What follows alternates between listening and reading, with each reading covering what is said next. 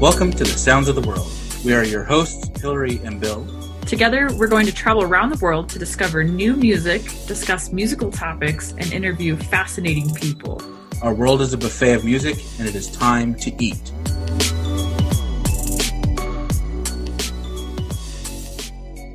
All right, everyone, welcome back to the Sounds of the World podcast. Uh, we have a very special guest today. Uh, he creates commercial and experimental music tailored for a bu- boutique audience media. Uh, his music's been described as an extension of Xenakis, uh, one of my favorite uh, twentieth century composers, uh, genius really. Uh, but it's been his music been described as an extension of Xenakis, Xenakis's early tape pieces uh, and Gentle by Cinemusical. Uh, other reviewers explain his music is drone work meant to shake you out of your shell of complacency and hypnotically static yet ever moving within itself. It's very true. Uh, he's been performed internationally at Emerson Contemporary Gallery in Boston, the Fuse Factory in Columbus, Square Cat Vinyl in Indianapolis, Muse Gallery in London, and the Brooklyn Arts Gym in Brooklyn. Uh, these works have been broadcast all over the place, from W M B R and M I T in Cambridge, all the way to K L X, Berkeley, and W U T L in New Orleans. Uh, he's a champion of experimental music, uh, experimental creators and recording by working with indie and startup artists in Nashville, D C, Indianapolis, and Boston. He's uh, designed and managed the Clear Lab at Purdue School of Engineering. It's a state-of-the-art facility for creating, mixing, and mastering new electronic music. His work as a recording, mixing, and mastering engineer have helped fellow experimental creators release albums from Centaur, New Amsterdam, and Iridian record labels. He studied studied under composer Robert Carl, student of Xenakis himself, at the Hart School of Music, uh, Composition and Sound Recording B M, and Elainie Lillios at Bowling Green University uh, for his composition masters. He's currently a professor at Northeastern University and lives with his family in Boston. Please welcome to the Sounds of the World podcast, Doug Bielmeier. Woohoo! Wonderful. Thank you so much for being here. Oh, thanks for having me. And thank you. So this is a this is a great thing that I think I want to point out too is that Doug reached out to us and he was just like, "Hey, you got to listen to some of this new music I created. I got this new album coming out." And I was like, "Oh, okay." And yeah. listen, and the it's it, the what is it? Ambient Works was just it's so amazing. Bravo! I I love it. Um, So this is a, an example of please reach out to us. We want to meet new people. We want to have you on, and we want to d- help you kind of get out there and maybe have new audience members. So, so thank you so much, and this is wonderful to meet you again. So, yeah, it's great to meet you, Bill and Hillary. Definitely. So maybe we could just start with a little bit about your background. I know we, it was kind of a long-winded uh, uh, intro. But maybe yeah. you could tell us how you got into music uh, and your life, like starting somewhat young, and then we can see where we go from there. Well, great. Uh, well, th- thanks again for, for having me. And you're absolutely right. I'm completely shameless. So I was just like, please, please have me on your wonderful podcast. I was like, you know. Um, and, oh, and I uh, forgot to mention you host a podcast yourself. So I do. I do. This is this is amazing. So this yes. is great. So this is this is going to be a podcast about a podcast, right? There we go. uh, so uh, it's it's a podcast within a podcast. Um, How Seinfeld can we make this? Yes, yes, definitely. definitely. Not about the meeting. It's about the driving. But yeah, exactly. That's I get get off on a tangent. Um, but yeah, so um, I started. Um, so you just mentioned. Um, some of the, the education uh, that I had. And, um, you know, I, I grew up in Buffalo, New York, and um, there were some, there was a lot of musical opportunities uh, for me uh, there. Um, and then I eventually went on to, to, to study at a conservatory um, and went on to grad school in both composition and recording. And, um, you know, th- that's sort of my, that was my background. I was very much on a conservatory sort of track. And um, then I graduated from grad school and didn't didn't get into a doctoral program and um, didn't have a job. Um, so I had to move back in with my parents. And uh, it was the worst, best thing that could have ever happened to me. Um, and you you get that. I feel like everybody oh, yeah. gets that. They're like, yeah, that sounds horrible, but why was it good? Right. It oh, yeah. Terrible. Yeah. Um, you're like free meals, right? Yeah. But, um, but also, also the continuous looks of like, so what are we doing with ourselves right? today? Yeah. Like, hey, it's, you know, like yeah, no one can see, but I'm like tapping my watch. That's just right. my, my, my dad's standard, you know, sort of.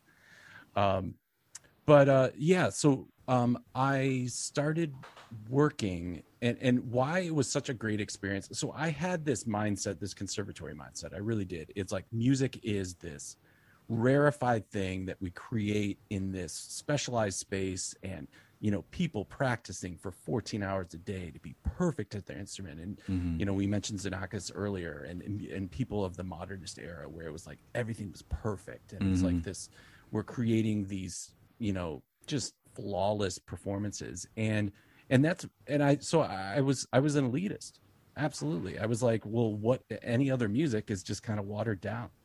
Right. It really is. It's just like, it's not as, it's not as refined. And that was my attitude. And mm-hmm. um, looking back on it, it was so corrosive to my creativity. Yeah. Right. Right. And yeah.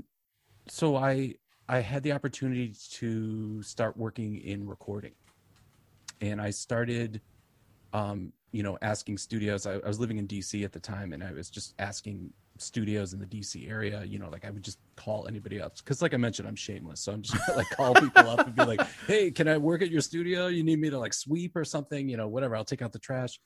And um so uh sure enough, uh one studio manager, uh he just goes by Tynes, he's a producer in D C, uh he said, yeah, sure, like you can come in, like why don't you come in and hang out. So um, I came into the studio, and it was a small vocal booth studio. They had like a, a main room where they did some bands, um, but it was mostly just hip hop. Mm. And I knew nothing about hip hop. I was this classically trained musician, so I, I knew nothing about it. And, uh, you know, so I, I kind of hung out at the studio, and I got to know Tynes. I got to know the, uh, the producer and some of the other producers there, um, and some of the people. And, you know, I was always just kind of there. And um, the studio manager knew I had some skills, but, you know, sure enough, one night the head engineer got sick. Mm. He got like food poisoning. So they're like, hey, Doug, can you like hop on? Can you hop on the on the system here and run the session? And I was like, yes. I'm like, I will do this. And uh, I did it, and it was great. And the clients at that time, um, they came in like every Thursday night. And it was just like, it was a party. Like, I was like, are we even, you know, like talking about like, you know, you talk about like a rehearsal in a classical setting, you know, it's like very, everyone, you know, it's very. Uh, Everyone's proper, sits down and does the, okay, we're going to do this section. Absolutely. Yeah. And, uh, you know, there's a conductor and there's all this like hierarchy or whatever. This is literally, there's an entourage, there's a party going out in the lounge, like, and um, it, it can be very spontaneous. And so I did the session. It worked out really well, and the client was like, "Hey, uh, we'd like Doug when we when we when we do Thursday nights. We'd like Doug. He he was good. He was fast. He was really fast. We were like, we need that." So um, it was the best thing to happen for for my creative world and just my world perspective in general, mm-hmm. because what started to happen is I started to work with these musicians. First of all, from another community. I was the only white person in the room all the time. And there were there were there were English words being spoken that I didn't understand the context to.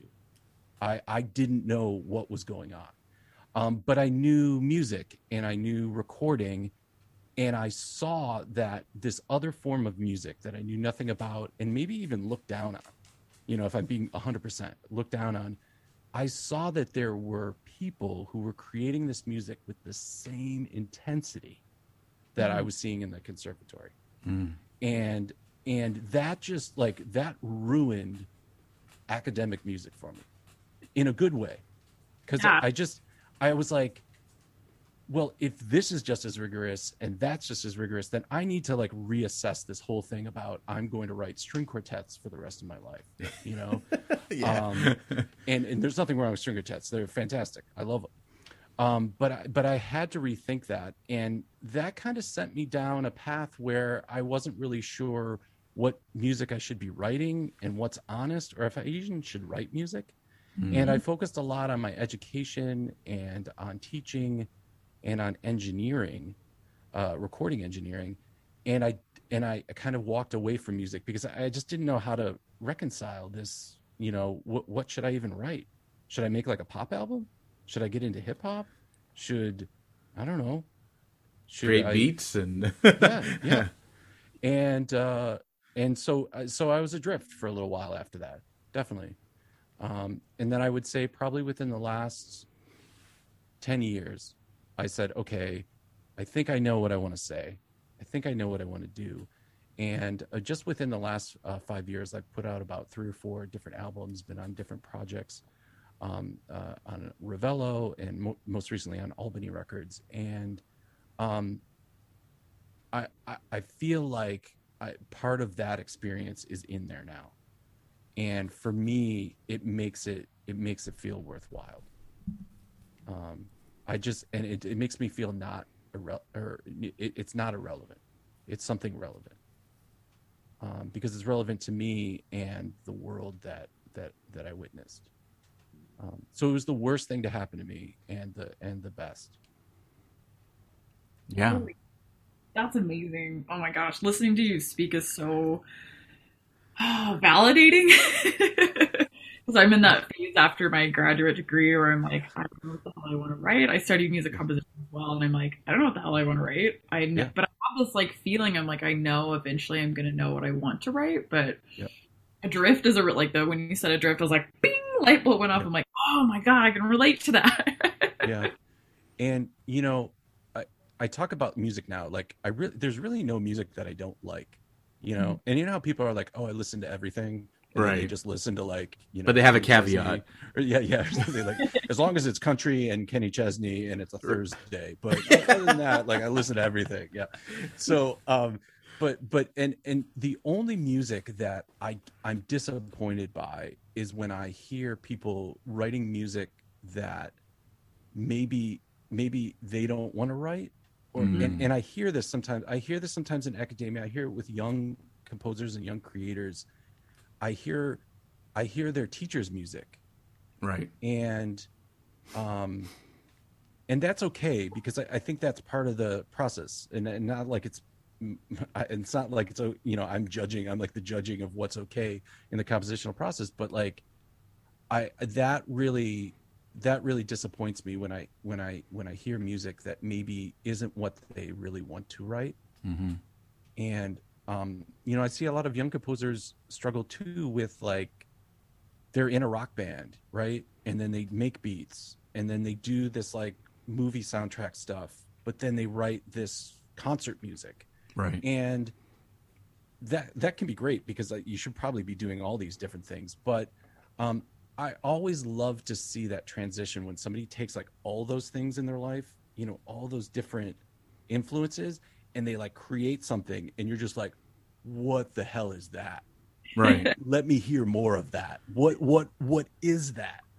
What, you know, you know, like when, oh, um, definitely. Uh, you yeah. probably have some pieces like this, but you, the first time you heard a piece of music and you're just like, what is that? Like for me, like the Talking Heads, when I first heard oh, the yeah. Talking Heads, I was just like, what is this? I'm like, is that guy like insane? Like what's going on? He's like talk singing, like what's going on? And, you know, um, I think, you know, like A Tribe Called Quest, when I first heard oh, yeah. Low End, Low End Theory, I was like, wait, there's like upright bass now. And I'm like, there's sampling going on. Like what, like, what is this? And so I love that. I love that when people find, you know, when they're able to just take everything and just put it in there and it becomes this like goulash of their experience. Kind of a stone soup thing. Yeah, yeah. I don't think that happens overnight though. And, and I think that's really hard to do. But. Oh yeah. I mean, when I started my doctoral program, mm-hmm. uh, it was a very kind of like, okay, we're studying Beethoven and you're going to learn how to write.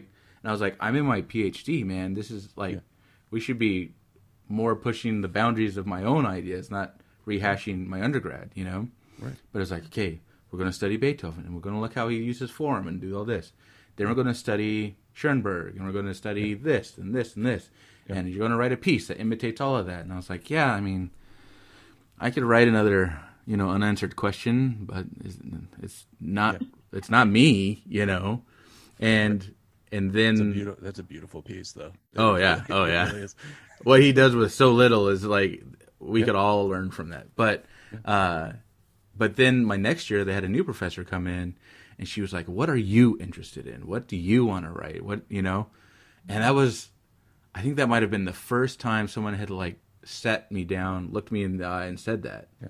You know, and I was just like, oh, what am I interested in? You know, like I love classical music. I love writing this stuff. But, you know, I'd like to write something that might have more of an impact than just something good on the ears, you know? Well, like Hillary, it's like scary, right? When somebody's like, well, just do do whatever you want. Oh, and you're like, uh... and you're like, uh, wait, I, wait, hold on. Like, I, you know. You know, because we get used to the, you know, the, the the the the mantras and our teachers and the tradition, and that's cool, like that you have that. But then they're just like, well, now you need to like take your shoes off, like you need to do your own, you need to do your own thing. Yeah, yeah, it's it's it's really terrifying. Like I don't know it. Uh, yeah, I mean, the only thing I could think of that was similar to that is like, when I learned how to drive a forklift, and they're like, okay, now it's time for you to go do this by yourself. Don't kill anyone. And you're like, that that happens? I mean, what? We yeah, didn't cover this. This is a known issue. Like, uh, yeah. I can just go for this now with a nine thousand pound vehicle. No, that's funny because I'm also a forklift trainer. Yeah. But I love what you said about being disappointed by music, like they don't want to write, because I remember like feeling that way. Yeah, I'm like I like you said, I think that disappointment even comes across in the music. Like you can tell when kids are like, I mean, when I was a college kid, it was like I didn't want to write this piece. My yeah. teacher told me I had to, and like said, there. I think there's a time and place for that because you can learn certain craft and skill. Yeah. But then as you get into the quote unquote real world, it's like, I love that idea of like, okay, no, what, what actually do you want to write? What actually interests you? It doesn't have to be this black and white purist piece all the damn time. You can fuse all these different amazing things and have it be authentically you and have something to say. And it doesn't just have to be like, said another string quartet, because that's what a composer your age should have, is another string quartet. Right. Have you written your first symphony yet? Yeah. Written, right? I've never written a symphony. I, I could, well, I could, but I don't know. I don't know. Yeah. It's like, if it doesn't call to you, I don't yeah. know. You know, I saw a recent article where they were sort of lamenting the, the fact that maybe the current generation won't have this body of orchestral works that sort of signify our times, you mm-hmm. know, that, and they were kind of lamenting this idea that, well, if they're, you know, if, if people aren't writing orchestra pieces, then we won't be able to, our time or this, this generation won't have, you know, orchestral voices. And um, I thought to myself, well, you know, maybe we'll use different ensembles, you know, like maybe chamber music, maybe electronic music, or, um, you know, video art, installation art. Maybe those are the, the orchestra pieces of our semester. We don't have motets. Like that, we didn't keep that. Yeah. Oh, I love, I love, I love like Gregorian chant and, and a lot of like medieval music. Oh, I love that. I could just sit there and listen to, yeah. I, I saw with McMotets, yes. Oh yeah. We had to sing those sometimes, and I was just like, yeah, yeah. yeah.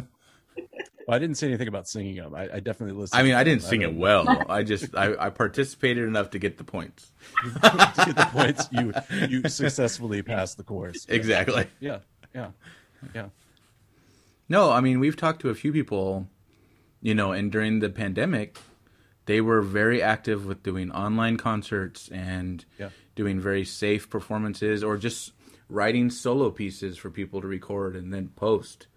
Yeah. And uh, you know, I think the the pandemic has really shifted a lot of people's perspectives of what needs to be done as music, mm-hmm. and that we need to maybe, you know, writing the symphony isn't that important. Writing right. even a chamber orchestra, or even a like maybe even not even a string quartet. You know, like mm-hmm. maybe we could focus more on writing small, tiny little solo pieces that, you know, and then used our platforms on social medias and things like that to really get it out, rather than you get, hopefully you get one performance of a symphony and you hope someone else might hear that and take that back to their symphony, you know? Yeah. But it's hard to compete with.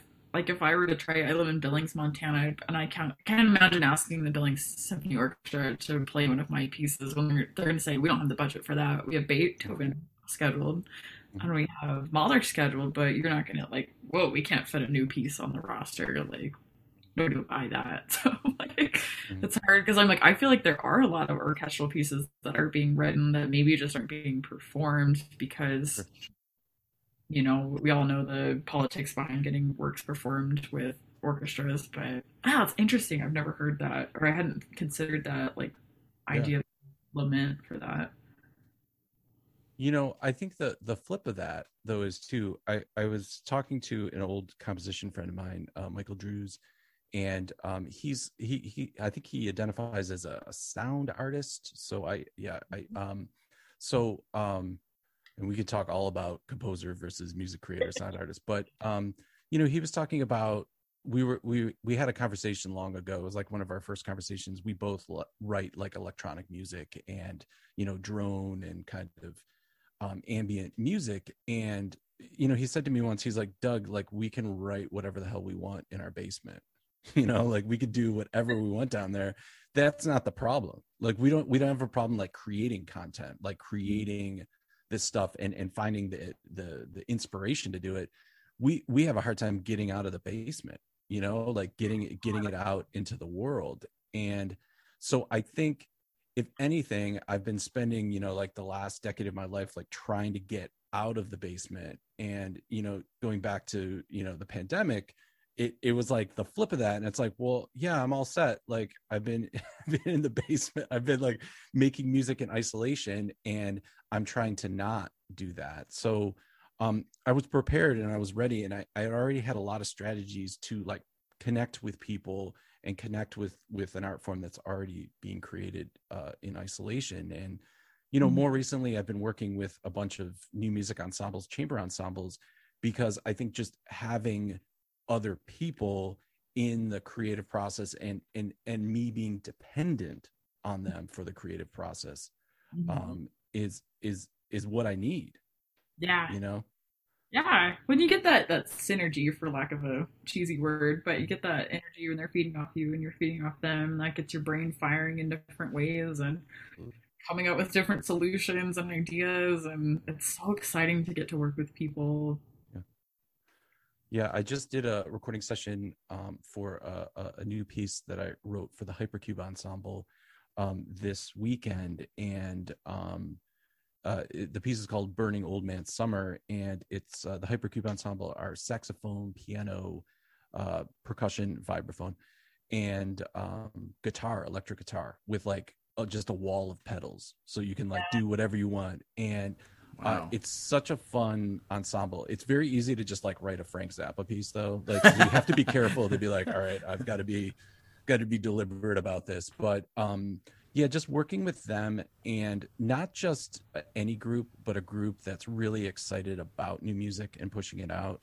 You know, Hillary, you just mentioned, you know, the, even orchestras or some musical institutions not being so interested in in new music because uh, financially it, it could be really, you know, maybe not devastating is a little dramatic, but it, it, yeah, it could be a real burden. So then it's like they have to be really selective about what they're picking. Mm-hmm. Um, but, you know, it, and asking is a big thing, though, too. I think a lot of times, like, going and just saying, like, there's no way, there's no way they're going to play my piece. There's just no way. Like, they don't even like, they're only doing Mo- Mozart. They said in their manifesto, they will only play music by Mozart or whatever. Um, and you write a piece called, you know, Mozart sucks or whatever, right? So they're like, they're like, they're like, there's no way they're going to play this. And then you go and ask them, and they're like, oh yeah, sure, cool. Like, we've got a space on one of the shows or something, you know? Um, so I, I feel like asking is like a really big thing too. I, at some point, and, and Hypercube was the same way. I was like, hey, would you guys want to, could I write a piece for you? Would you want to record the piece? And um, they said yes. And I was like, oh, okay. okay. Yeah, I, do it I was like, let's let's do this. Okay. So, um, so yeah, I think, you know, that's a big thing too, is asking and, you know, but, but, but finding people who are responsive or are interested or are willing to take a chance. Mm-hmm. Um, I think that can be, uh, you know, few and far between. Yeah. I, I, I'm always like nervous about sending anything to anybody, and even just being like, hey, so I know you have this coming up in a year or so, and yeah, this is kind of similar to it, but you know, uh, it's just, I think having that, that kind of, um, what is it? The, not the gall, but like the cojones to be able to just like yeah. go out there, you know, I think need to be more of a self-promoter. so, so I'm going to be like, well, just ask, you know, like just ask, man, you know, like just do it. But I have crippling fear every time I reach out to, to somebody and say, hey, would you play like, so like on the inside, I'm like, please play this piece, you know, right, like, right. On the outside, I'm like, I think you'd be interested in this new composition I composed, and I think it would be a great fit for your group and your ensemble. But like on the inside, it's like, you know, eight year old Doug being like, please play my stuff, you know? Right. So like, so like, you okay, know, it's kind of, it, you're human. yeah, right. Yeah. yeah, yeah. But, but so like it is, and it's just, but like, sometimes I just like, I've been amazed. Sometimes I just like asked, and then they're like, oh yeah. Okay. Um, and, um, and you know, maybe it's not the best piece I've written, or maybe mm. I, I don't think highly of the piece, or I, I have, I have all this, you know, baggage about what I expectations for the piece, but mm. I, I still just put it out there, or I still just push it out there, and yeah, probably ninety percent of the time they're going to say no. But like, I feel like you live and die in that like ten percent. I feel like that's the, that's the, like, that's the golden, that's the golden area, you know? I oh, mean, yeah. cause the, the ninety percent is like Hans Zimmer. Like if you're trying to write like film music, like ninety percent of that goes to Hans Zimmer. Right. Right. But there's like, there's ten percent, there's ten percent. You can, you know, You can oh you yeah can, you can live you can live and eat in that ten percent definitely. That's not because like at least for me, the more I'm like getting that courage and the cojones, mm-hmm. Bill said, like this courage to reach out, and it's not necessarily that the fear has gone away. It's that I've just learned to kind of mask it, or I'm learning how to Absolutely. shut it down and become this person that can go out and ask. So yeah. I love hearing you talk about that, because it, it it's so human to to have those fears, and I think a lot of us. Um, that get into music or don't get into music have, you know, have, it's either you can deal with the fears and go on and do it anyways, or you, you, the fears eat you alive. And I think a lot of people think like, oh, he's successful. He didn't have, you know, he must be born different or wired different. Like not feeling all these things. And it's like, oh no, they are like, or we all are, we all have these fears that reside within us. We're just learning how to deal with them in different ways and creating that path forward and getting help to ask and do all these things. So I love that you bring that up. That's so important. Yeah, they're like they they they are a genius. They are taller. They are this. They they are, are things that I am not, and those are the things that get in my way. You know, like I I get in. I can't. I need to get out of my own way. I really do. Like every day, like I'm just like, you know, find a way today, Doug. Find a way to stay out of your own way and and get something done. Whether that's working on the podcast, whether that's writing a piece, whether whether that's sending like that important email, you know, that first email, or reaching out, like just find a way to like not be in your own way. Oh my God, I love that. I'm writing it down. Which uh, you know, probably I'm I'm often maybe I'm successful maybe like ten percent of the time. That's okay. That golden ten percent, that's where. Love it. Sorry, the elote truck is going past my house right now, so. Oh, no. I didn't hear it. I didn't I didn't hear anything. Oh, I am hearing that. Yeah.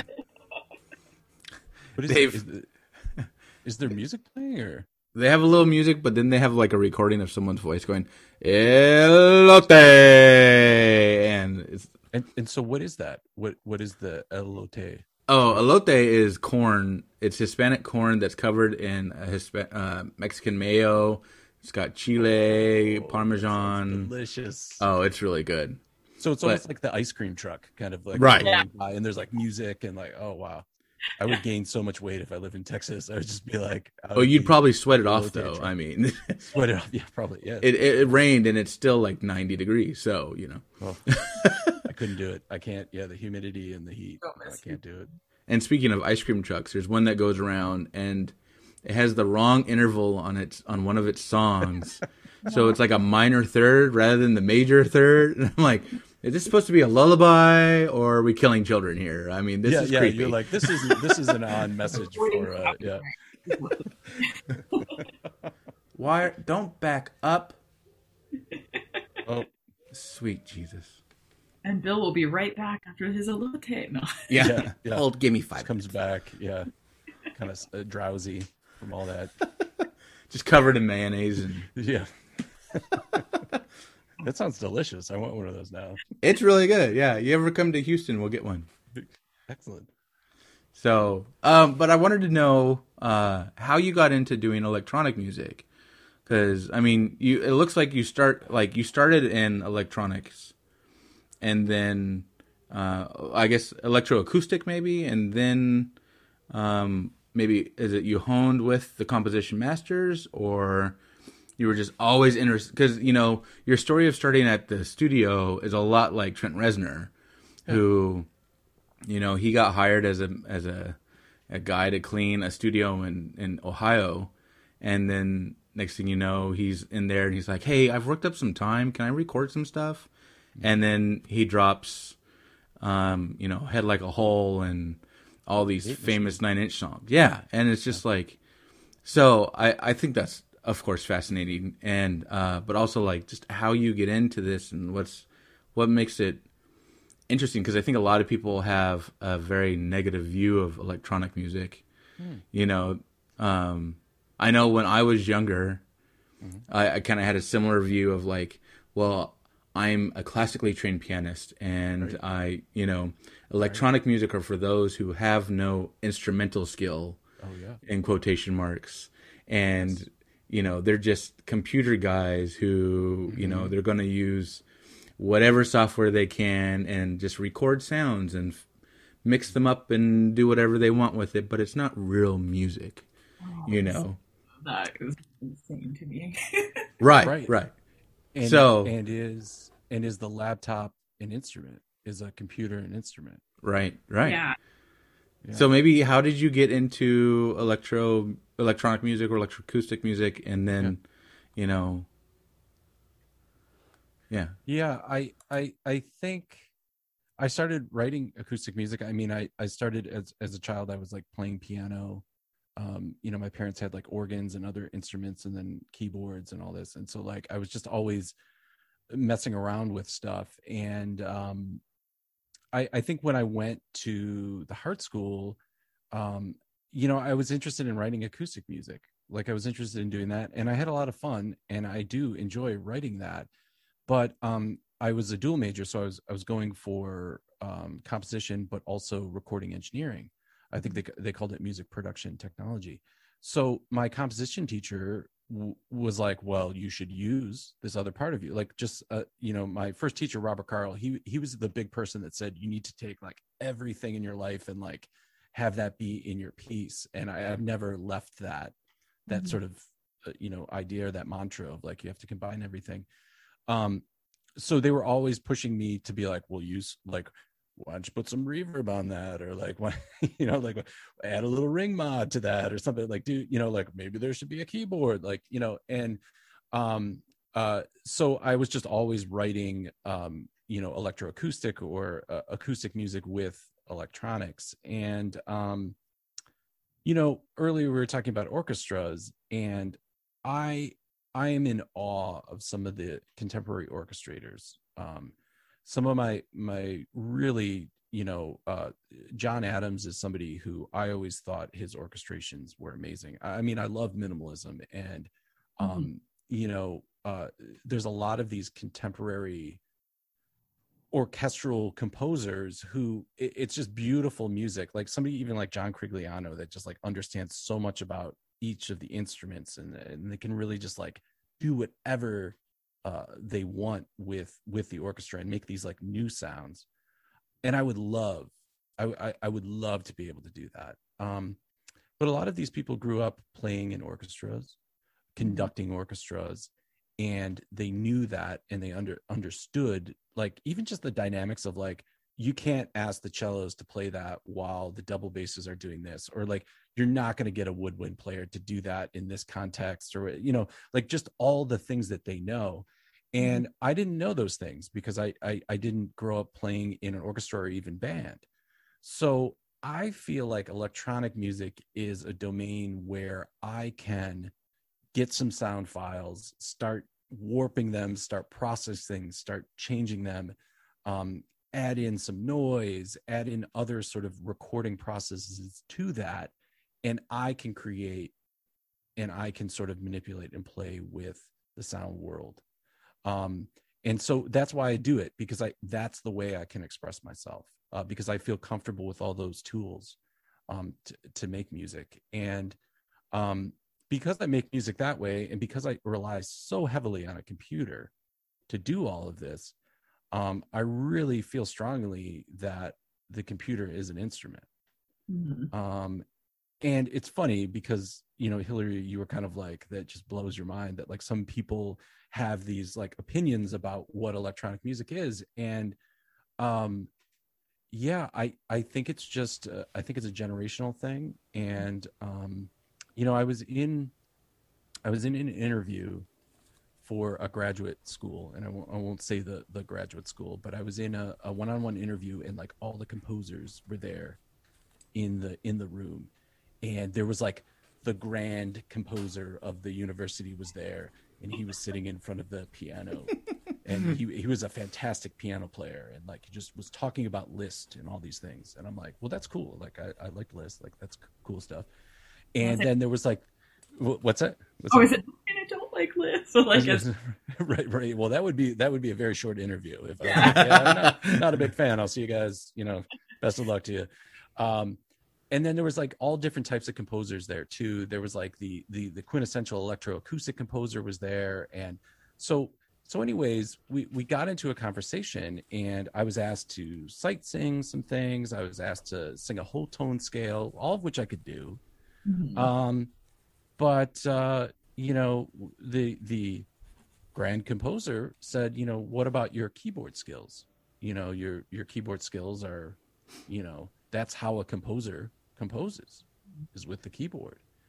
And I was like, well, yeah, may, you know, maybe, but there, there's other ways to compose. I'm like, there's like Paganini, right? I'm like, there's like violins, yeah. And, you know, there's other instruments. Uh, and he's like, well, you just, you're not going to be a successful composer if you don't play the piano. And I said, well, if like Liszt had a computer, maybe Liszt would have like used the computer to like compose. Uh, and that was not, that was not the right answer. I think if you've been in the classical world, if you study composition, if you haven't, you're like, what the hell are these people talking about? But yeah. That's such a stigma, and you get freaking yeah. frowned upon and shit on if you're not a pianist. Yeah. Yeah. I don't know if you've experienced this, Bill, but I studied voice, and it was kind of like, what are you, you're throwing your life away? You're studying voice. You're throwing your life away. I can't believe you didn't study piano. And I'm like, the voice is what interests me, and what. Yeah. what about, and that's what I want to write for, and I find it fascinating. You know, it's like I and I have basic keyboard skills, but like I could not sit down and play Liszt. But yeah. I run into that same, same mindset of like, you didn't learn piano, your whole career's trash. Like, yeah, it's like it's like who are these educated? And I'm an educator too now, so like I have to. I, I'm sure I've had really bad takes. You know, like I'm sure there's students out there are like, one time he said like you should never write for the accordion or something like. Like I'm sure I'll have some hot takes out there, right? And I love the accordion. I I and, you know, but um, like you're like a tuba tuba solo, really? Like, like this right. is gonna be a tuba? Like you want to do that? Um, but yeah, I think so. We I, I think. I think we become, you know, the idea of the conservatory and the tradition, I think is something that me, that we all like, I, at least for me, I won't, I won't speak for you, but I do have this affinity or love affair with the tradition of something that has been going on for a very long time before me. Yeah. Um, but I think it can also be really crippling, and it can kind of be really toxic for somebody who's trying to create something new. Yes. Like, and so we have to like both love it and honor it, and then also be like, well, th- this is for this is for today. Like, we need to do something else. It's like everyone has that grandfather where he has like some takes, and you're like, mm, no, no, no, I don't think like like you're like, grandfather's a great person, but like, mm, yeah, this doesn't really apply to twenty twenty-one. Like, we need to just, you know, and and I think maybe for the, the tradition, we have to do the same things. We have to like accept the things and, um, you know, understand the shortcomings of a lot of these things. And then, you know, this isn't written on a sacred wall, like sacred text somewhere that like, yeah, if you don't play piano, you're going to be a trash composer, you know, like, or whatever. Piano or get out of composition. Yeah. Right. Yeah. And there's all these like, what's, what's this like all or nothing, yeah. You know, this mentality of like, you're either playing, you know, you're playing Mozart or Beethoven as a as a community orchestra or as a as a city orchestra. You're playing the masterpieces, or you're just not. Mm-hmm. And you're not making money, and that's not profitable, and we don't want to take a chance on that. And and so, you know, there's there's performance tradition. There's tradition everywhere. Mm-hmm. And it's so, at least for me, I just you're always you're always torn, because you're like, yeah, I'd love to just like listen to Just Can and just like be like, this is great. But like back then he wasn't ar- allowed to write certain intervals, because it was like, you know, like it was like a sin to write certain intervals. And you're just like, well, you know, beautiful music, but like there, I guess there's always been rules, isn't there? There's always been, there's always been tradition, right? Of what there's we can always someone do. Who's gatekeeping it, you know? Right. Yeah. Yeah, I love that idea. And it's funny because I feel like I had a similar, um, you know, experience with composition. When I was doing my master's, I did it at the University of Birmingham in England, which has, I'm sure you know, the Beast. Absolutely. Film that they have. And I remember having that existential crisis of, do I study electroacoustic because I love it, or do I study the traditional path because I love that as well? And I ended up choosing the traditional path, and part of me is like, you were in Brahm and you didn't freaking write at the Dome. Like, what the hell's wrong with you? It's just, like you said, you end up following what you want. Um, but I think there's so much to, like, going back to that idea of the piano is king, you have to compose under the certain tradition. I learned some of my, it's like, I learned so much about orchestrating from electronic music and from this idea of spatialization and where where things are sitting in the mix, and how can you bring that to an acoustic ensemble? Can you think about an orchestra from a mixing standpoint? Like, when I started getting my brain to think about these things in a different way, there's so many different approaches than just sitting down at your piano to play, because while I think it's an excellent composition tool, it doesn't get you to think like the orchestra. It doesn't get you to think like you're mixing, and like you're when you're creating your sound bites and when you're creating your pieces and weaving all that together. I absolutely agree. I think the computer is the musical instrument, because there's so many different things you can do with it, and it, it can really open your idea your eyes and your mind to these different ideas, um, and create some pretty kick-ass music with it as well. But it can also be It could be crippling in that the sky's the limit. Yeah. You know? Like, what can't you do? Yeah. So like, it can be, you know, one of the things I do, I, I have this process of called windowing, and, and what I do with that, it's, it's, I'm basically just editing sound files. I'm processing sound files, but in that I purposely limit like what I do to these sound files. So I'm, you know, I'm honoring the, the hip hop tradition of, you know, sampling and crate digging and looking for breaks. And, you know, I'm looking for unconventional breaks. I'm looking for, you know, uh, you know, a, a certain vocal passage or snippets here and there. And, you know, with windowing, all I'm really doing is I'm adjusting, you know, simple things like timing and pitch and stretching. Um, you know, I'm not adding like fifteen plugins to something and just obliterating it. I'm trying to I'm trying to limit what I can do. Otherwise, like I was saying, Michael Drews and I were saying, like, we'd just be in our basement, like creating these, like, you know, three hour long soundscapes that no one ever hears. And if a soundscape happens in a basement and no one's around to hear it, dude, yes. Oh my God. I love that. Speaking of like the length of your uh, pieces, one thing that I was struck listening to ambient music was how digestible it was. And I don't mean that in like a, oh, this is easy listening. Like, I mean, your music's very complex and deep, but I loved that it was like, oh, these are like track size songs, and these are little sound sound worlds that I can explore in five minutes or nine minutes. And I think like, I was thinking of Brian Eno's airport music, and I remember the first time I listened to that, it was like, oh, forty-five minutes, like get, brew a cup of tea and you're going to be here for a while to enjoy the experience. But with these, it was like, oh, it was so enjoyable to get this little snapshot of this world, and your ideas are so well thought out and so perfectly packaged in these little bites that I just... I thought it was awesome because I, like I said, it was just so fun to listen to and so engaging, and I didn't feel like I had to devote my entire evening to it. And right. I could get some enjoyment. Well, that's the, that's the fourth album. The first album I put out, it's sixty minutes. Yeah. It's just a sixty minute song.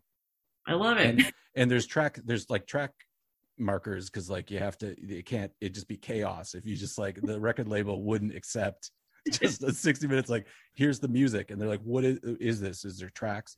So the uh, Betty in the Sensory World, the first album I put out, it was sixty minutes, and the idea was you're you're there for sixty minutes, like, um and I, I agree with you. I I think I thought about that, and now once again I'm going back to the context of everything else in my life, and I'm like, yeah, you know, in classical music and in electroacoustic music, we'd sit somewhere for sixty minutes. Which, but in other genres, I mean, there's every other genre, there's breaks, there's a there's a, a cultural event that's happening. So um, you can't have, not that you can't have a sixty minute piece, but how does that relate to the rest of the music in my world? So um, on, by the fourth album, I, I'm really trying to say, okay, let me let me get some of the fat off here. Let me get, let me get to the point faster, mm-hmm. but still be able to like have you sit in something for a while and still sit there and um, have sort of an atmosphere around it where you're, you're, you're going into something, you're going into a world. Um, but yeah, you know, but even with Betty in the Sensory World and a lot of, you know, Brian Eno's music, I, the intention is not for you to sit there, or at least for me. And I know yeah, for a lot of Brian is, he didn't write that to sit with a cup of tea. I mean, it's literally music for airports. Like, yeah. Yeah. You get into the I'm like, oh, okay, what does he mean by that? And, yeah. yeah. Well, I mean, even in your first album, Betty, is like, even though it's sixty minutes, where the mark, where the, the like the marks are, I feel like there's an actual like change in something. You know what I mean? So like, there's a change when that mark hits, and there's a change when the next one hits, and and so it's not like I'm sitting there, and I love minimalism, you know, and things like that. But sometimes when those changes are so minute, you don't notice it until you're twenty minutes into the next part, and you're like, wait, where did everything go? I mean, I, I'm still back here, you know, I need to come up here. So, uh, yeah. And that reminds me of life. And that makes me feel really, that makes me feel like really like warm inside when I'm like, I'm listening to a piece of music and I didn't realize that something had changed, that yeah. something had moved on until I got there. And then right. I, I feel like that's like my life. Like, I'm just like, oh, things change, things evolve. And it, you have these like little epiphanies mm-hmm. in your day where you're just like, wait, oh, I don't do, I, you're like, I love jogging. And you're like, I haven't jogged in six months. Like, I need, what am I doing? What am I doing with my life? Like, you know, like, and uh, yeah, I love that sometimes music, you can do that too with music. In film, they do that all the time too. You just don't realize something has been slowly changing. Um, and now it's very different. Yeah. yeah. Yeah. Well, um, similar to film music, it was funny listening to your, I, I feel like whenever I listen to music, I'm just analyzing constantly. And my friends are always like, put some music on and just, like, that's like my game time. So I, yeah, I can't, yeah. but I love your idea. You're like, you're like verse, chorus, verse, chorus. Yeah. Okay. That's the, okay. That's the fifth. Okay. Oh, we're going to the relative minor. Okay. Yeah. Oh, that's an interesting like, bridge. I didn't see that coming, you know? Yeah, like, oh, that's great. You know, and you're like, you start say, vocalizing it out loud, and people are like, oh, I think he's finally lost it. I don't know what he's talking about over there. Oh, yeah. That happened to me. I was like talking to my wife, and the, a song came on by Cars. And at the last time they sing the verse, it switches the snare to uh, one and three rather than two and four. And I was like, whoa, whoa, what? Whoa, hold on. Stop. Hold on. Pull the car over. Pull the and car over. I was like, over. I had to feel this for a second. And then I was like, it's switched. My wife was like, what? And so I was like, oh, no, no, no. no. We got to listen to this again. Hold on. What's going on? What happened? What switched? And you're like, the snare. And she's like, oh, okay. okay. Now she's just like, okay, what are we going to, what are you going to do now? I mean, come on, Bill. Like, when I hear the national anthem, my friends all look to me and they're like, how was the performance? Like, the, right. What You're did right. you think? And I'm like, yeah. I think someone was really brave and they got up and they sang the national anthem. Because I'm like, you don't want to hear what my real thoughts are. You're right, right. Yeah, yeah. It, but like, let's applaud their bravery, because not everyone can do that. No, kudos to you, Fergie, but I mean. She was trying.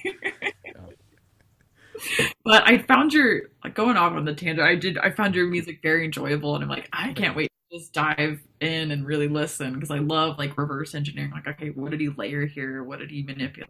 Okay, this is played like this, and okay, he's got this filter running like this. Mm-hmm. Is and I thought your, your recordings were so seamless. Like, I, it's so, uh, I feel like listening to music concrete and music to, listening to music like electroniche, like, they can have, they don't always blend well together, and listening to your music, I was like, yes, it was just so satisfying to be like, his sampling is so clean and it blends right in with his created sound. And like, this is just delicious to listen to. So, well, I, I think that's the Xenakis thing.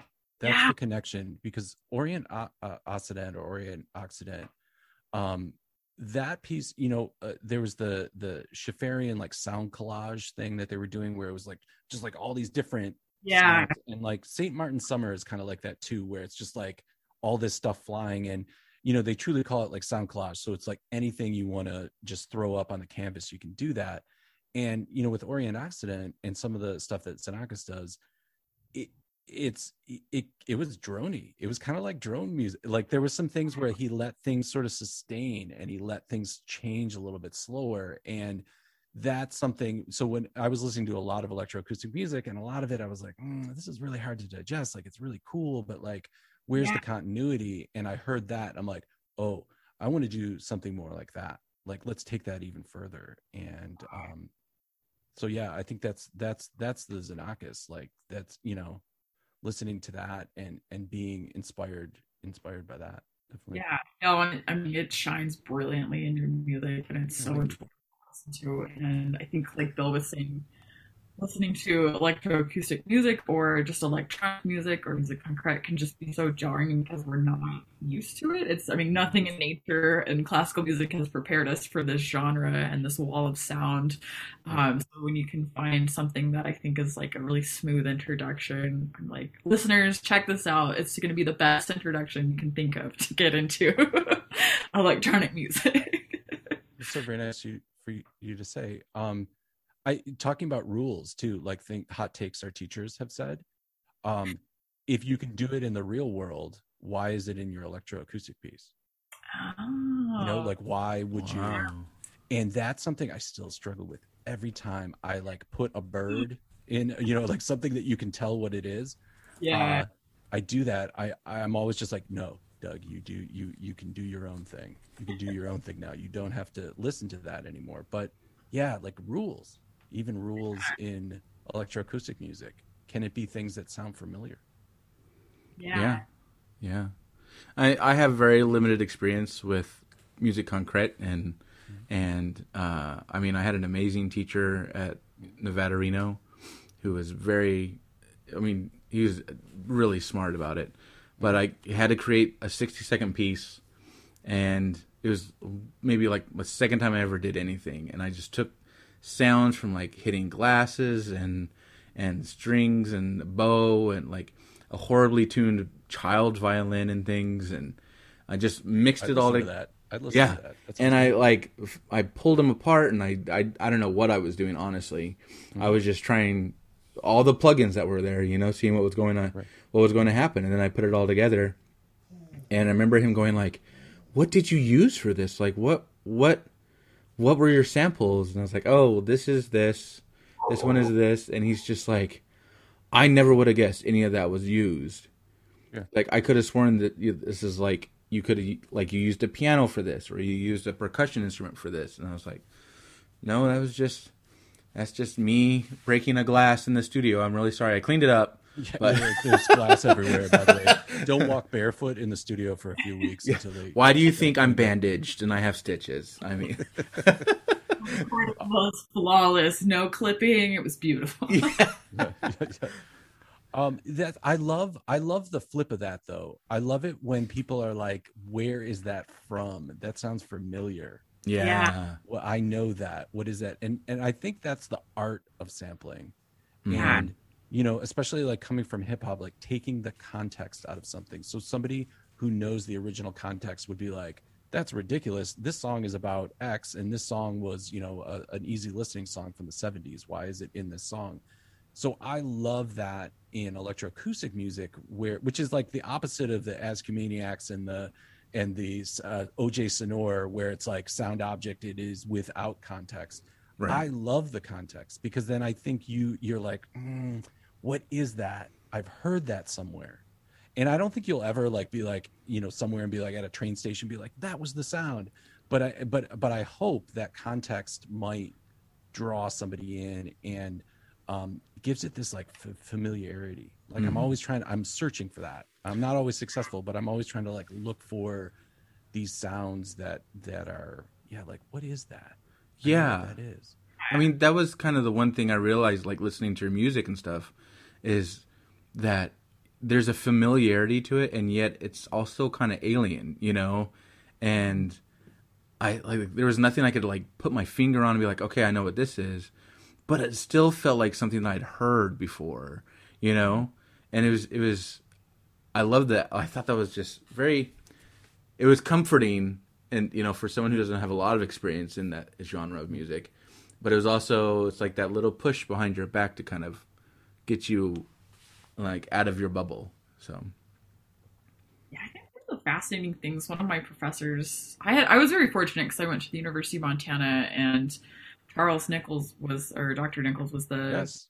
yeah he was the Charles, head of yes yeah. that. I was wondering, I was like, you're Bowling Green, you might know that. yeah yeah oh yeah yeah but yeah, he was Vi- violin beautiful vi- electroacoustic violin yeah yeah yeah oh my gosh yeah oh yes. I haven't seen it in years, but mm-hmm. um he was very big on creating this music composition program that had the traditional side by side with the electroacoustic or um, electronic music. And so like that was, I took four tech classes all throughout the years and was always thinking about this. But yeah. another one of my professors that um, his name was Tommy Purtis. He was like, whatever you do with voice, you're going to recognize it, because we are so hardwired to hear voices that it's like, it's a very rare thing when you can obscure that electronically. He's like, good luck trying that. So it was kind of this challenge the night.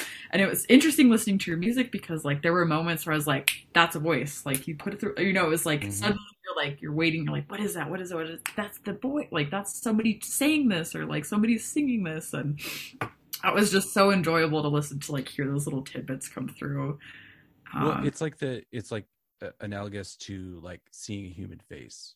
Yeah, we're we have this like yeah we're just like, is there a face? Is there, you know, is there is there a tiger behind me? Is there not a tiger? Well, you know, like am I going to make it back to the cave or not? Like and and and so I think the voice is the same way. So we're like in this like weird soundscape, there's like all these noises flying around us, and then we hear, you know, a voice, and we're like, okay, maybe it's safe here, because if other people are here, then maybe it's it's safe for me to be there. I don't know, but uh, yeah, and you can play, you can like you can play with that too. Like you can play with the idea that out of any kind of noisy soundscape, people will pick out a human voice, and that yeah. could draw somebody somebody's attention in. Which is fascinating to me. Yeah, like I don't know what made me think of that, but I was like, I was listening to music and I heard a voice, and we were talking about things being unfamiliar, but then also you get this glimmer of, oh, I think I know what that is. yeah, but. yeah. I think sometimes too, when when stuff is really abstract, you know, I, I often too, when I'm listening, I try not to be like, I try not to do, I try, I, I fail, but I try not to sit there and just analyze it. Like I try no. to be in the moment and I try to listen to it um, and not evaluate it too. Cause I do, like, I'm really unhealthy. Like I'll be like, oh, that was really good, I'm going to steal that. Or like, oh, I could do that better. Or like, you, you know what I mean? Like just all these other things where, and then I'm just like, no, man, like just like sit and take it in and enjoy this, because the, the, that's the thing about music. Like somebody else made that for you. Yeah. Like, you know, they like made it for you to hear. So like, don't sit there and just like judge it and evaluate it. Like, and I'm saying this for myself, you know, I'm just yeah. like, just enjoy that they're trying to communicate with you. And, uh, yeah, no. And I, I think that's, um, hard to do, especially coming from that, like absolutely elitist mindset. I mean, like, like I said, I used to be a, a national anthem snob, and now I'm like, somebody got up and sang this beautiful piece of music for us, let's just enjoy this performance. Oh, it's easy it's easy to be Simon Cowell. It's so easy to like sit there and just be like, you do not have talent, you know. Uh but like, yeah, like I could say the same thing. I could trash somebody's performance of the national anthem. Uh could I get up there and sing the national anthem? Yes, I could, but I'm not. I might, I might be not allowed in the United States after that. I don't, I don't know. It might be pretty bad. Like I might, you know, I might have to do some community service afterwards or something. I mean, as long as you're not Roseanne Barr, I think you'd be okay. I think. See, the, the problem is, I'd be trying to be better than Roseanne Barr, but not like not not get that. You, you know, like I that would make it worse because I'm not trying to do it poorly. But, right. You know, no. Well, I love your sentiment of being present in the moment and just enjoying and di- digesting and listening. And yeah. That's a really beautiful sentiment to have. And I think like listening, we can often get tied into being analytical and listening for form and listening for this and listening for that. So that's a really great reminder. I think it was Charles Nichols who said, he's like, I do my best composing when I'm listening. And I remember thinking yeah. like, what do you mean by that? And he was like, sometimes you just let your brain go and you don't try and control it, and it starts spinning off ideas, and that's okay too. And yeah. yeah, you're n- you're not saying like, okay, so now I'm in this section and this part in the form, and it relates to this, and I need to modulate here, and I need to do this, this, and that. You're just kind of like, I don't know, what if I put a cowbell in this part? Like, what would, what would, what would happen? More cowbell. Yeah. I don't know. I think it needs a little more. Usually it needs less, right? I think that's a good that's a good mantra. Usually, usually you just need less cow cowbell. I don't know, man, more cowbell. Wow, that's good. Oh.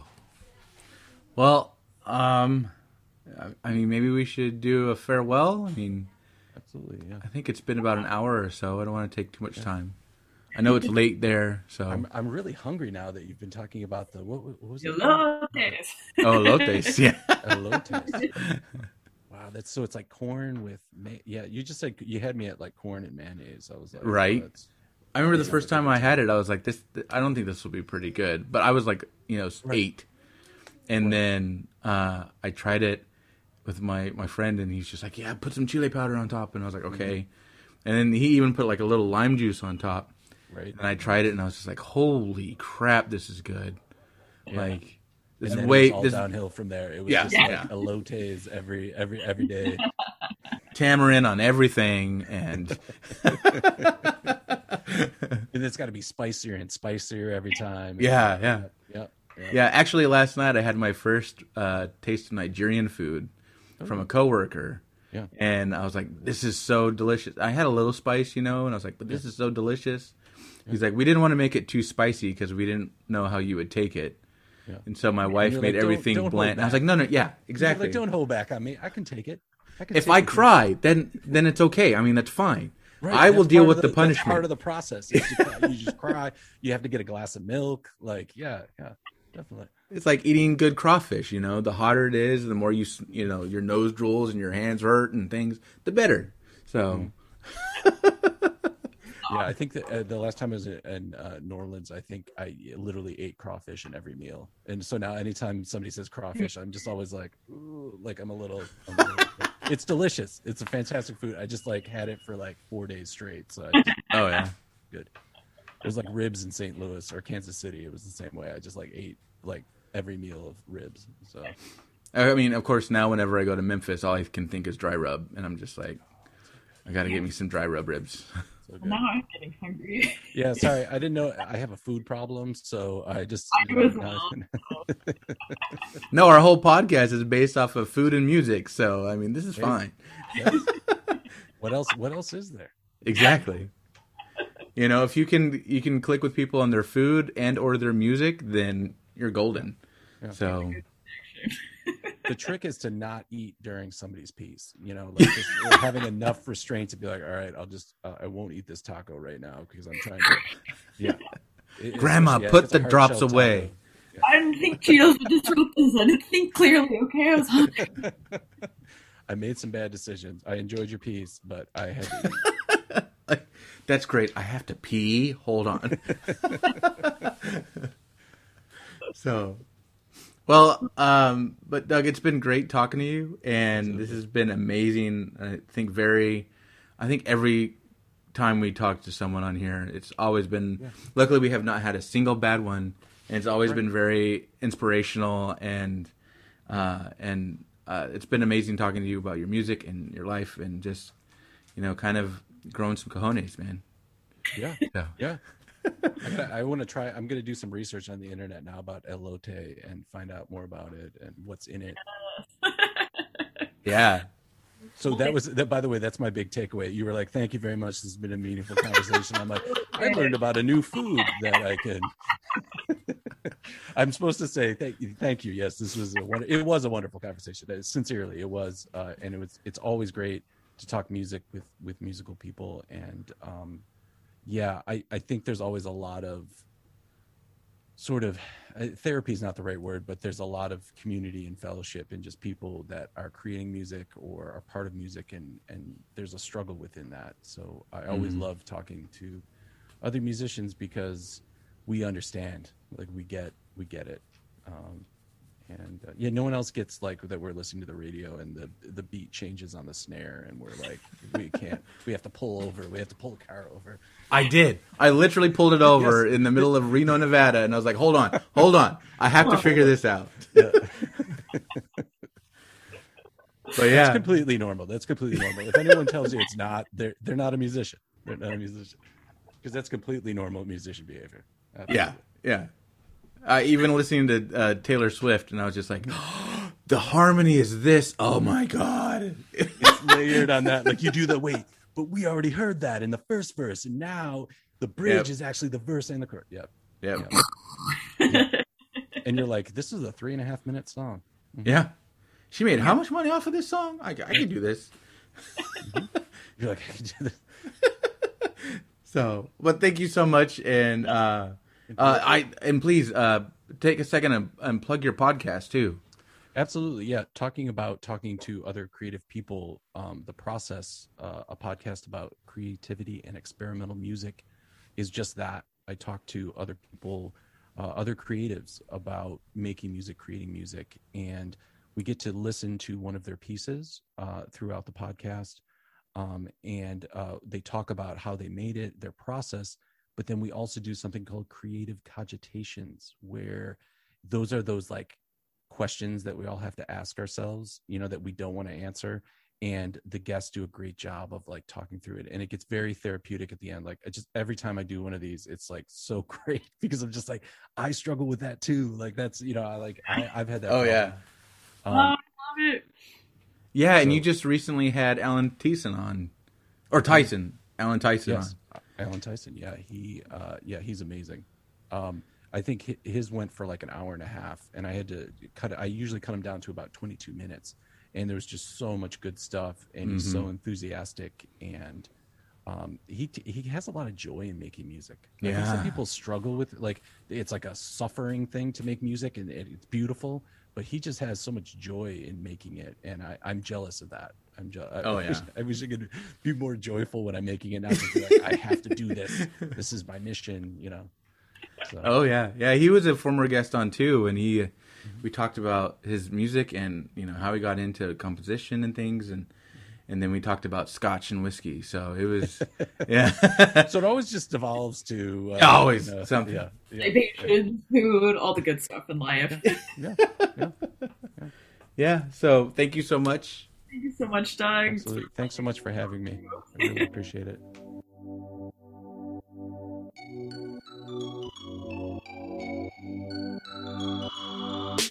Thanks for listening to the Sounds of the World podcast. We hope you enjoyed the episode.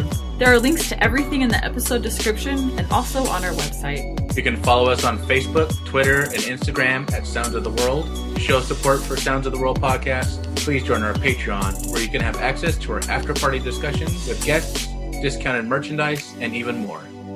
If you have any questions, answers, or episode suggestions, please email us at sounds of the world podcast at gmail dot com. Well, Bill, I think I'm going to go have a beer now. Hey, there you go.